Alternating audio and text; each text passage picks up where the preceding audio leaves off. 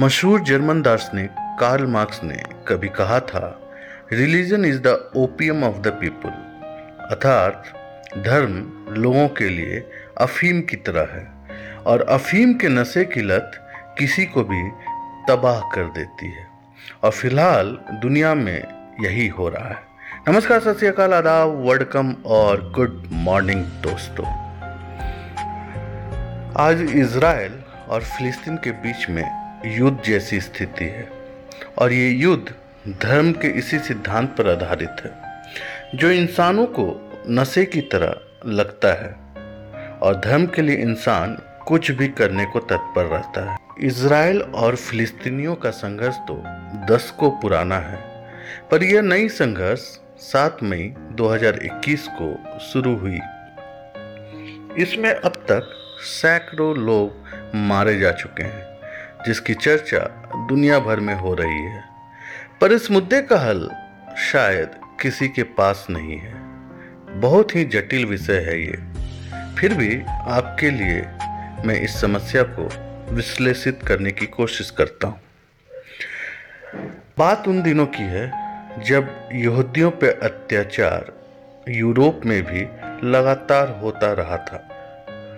World war to में तो Hitler ने करीब 48 लाख यहूदियों को गैस के चैम्बर में डालकर मार दिया था।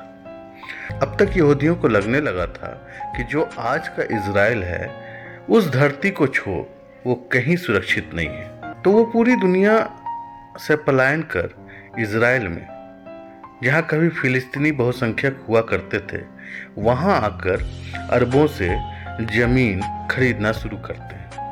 और उस जगह पर जब उनकी संख्या ज़्यादा होने लगती है तो अगर कोई फ़िलिस्तीनी वहाँ रह रहा है तो उसे मजबूर कर देते हैं कि वो वहाँ से पलायित हो जाए। इस तरह एक तरह से यहूदियों ने अपने आप को एक जगह पर केंद्रित करना शुरू किया। और 1948 में एक राष्ट्र इसराइल का जन्म होता है, जो यहूदियों का राष्ट्र कहलाता है, जिसे अरब देश मानने से इनकार करते हैं। और उनके पड़ोसी अरब मुल्क, मिस्र, जॉर्डन और सीरिया मिलकर 1956 में इसराइल से युद्ध करते हैं और जिसमें इसराइल जीत जाता है और इसराइल की ताकत बढ़ती है। इस विवाद में मिस्र ऐसा पहला मिडिल ईस्ट का देश होता है जो अपने क्षेत्र को इसराइल से वापस लौटाने के एवज में उसे एक राष्ट्र मानने को तैयार हो जाता है। और ये इसराइल के लिए भी एक बड़ी ही कूटनीतिक जीत होती है। ऐसे तो अब तक ये संघर्ष के कई कारण हैं, जैसे फिलिस्तीनी यहूदियों से अपनी ज़मीन वापस चाहते हैं। हमास, जो एक फिलिस्तीनी मूवमेंट का संगठन है, वो बीच बीच में इसराइल पे हमला करता रहता है। अब आते हैं एक शहर जो धार्मिक दृष्टि से भी महत्वपूर्ण है और सांस्कृतिक दृष्टि से भी। वो है यरूशलेम। इस शहर में तीन धर्म की आस्था जुड़ी है। ईसाइयों की, जिनका ये मानना है कि जीसस को इसी शहर के पहाड़ियों पे, सूली पे चढ़ाया गया और उनकी पुनरुत्थान अर्थात जी उठने का भी स्थान यही है। तो ईसाइयों के लिए ये शहर पवित्र है।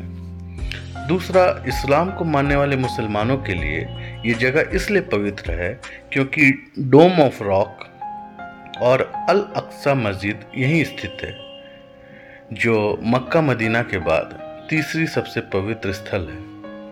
और यहूदी जेरूसलम को इसलिए अपना मानते हैं कि उनका मानना है दुनिया के आधारशिला इसी जगह से रखा गया था और इब्राहिम ने अपने बच्चे की कुर्बानी इसी जगह पर दी थी, यानी यरूशलेम, ईसाई, यहूदी और इस्लाम। तीनों के लिए पवित्र शहर है।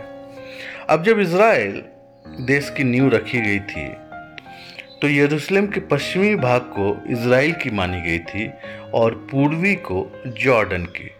पर उन्नीस 1967 में जब इसराइल ने सीरिया, जॉर्डन और फिलिस्तीनियों से युद्ध किया तो इसराइल ने पूर्वी यरूशलेम और वेस्ट बैंक वाले स्थल पर भी अपना कब्जा कर लिया। यानी ये दोनों इलाके जो जॉर्डन के पास हुआ करते थे, उस पर अब इसराइल का कब्जा है।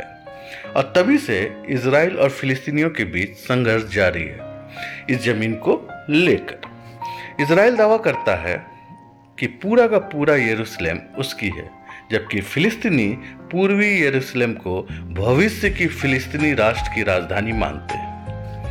अब इस पृष्ठभूमि में 11 मई 2021 की घटना को देखते हैं। जिसमें गाजा स्ट्रिप, जिसे गाजा पट्टी भी कहते हैं, से हमास, जो फिलिस्तीनी लड़ाका है, ने करीब 100 रॉकेट इसराइल की राजधानी तेल अबीब शहर पे दागा। क्योंकि इसराइली का वजूद चारों तरफ़ से घिरे मुस्लिम राष्ट्रों के बीच है तो वो अपना डिफेंस सिस्टम बहुत ही आधुनिक और मज़बूत किए हुए है। और उसने एक दो रॉकेट छोड़ बाकियों को हवा में ही मार गिराया। और उसका बदला अगली सुबह गाजा शहर में बमबारी कर कर की।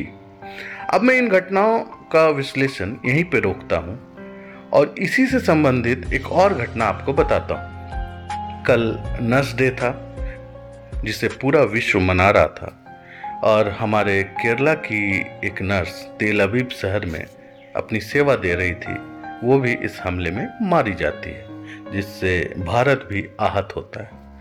पर अगर हम गौर से सोचेंगे तो युद्ध कभी मानवता के लिए अच्छी नहीं होती। खून से कभी शांति, खुशहाली की नींव नहीं रखी जा सकती। इसलिए अंतर्राष्ट्रीय समुदाय को ये दशकों पुराना विवाद समाप्त करने के लिए सार्थक प्रयास करना होगा। अन्यथा मानवता इसी तरह दुनिया के किसी कोने में मरती रहेगी। अब मुझे इजाज़त दीजिए और मैं ये सोच के साथ आपको छोड़े जा रहा हूँ कि क्या धर्म और ज़मीन मानवता से बड़े खुदा हाफिज़।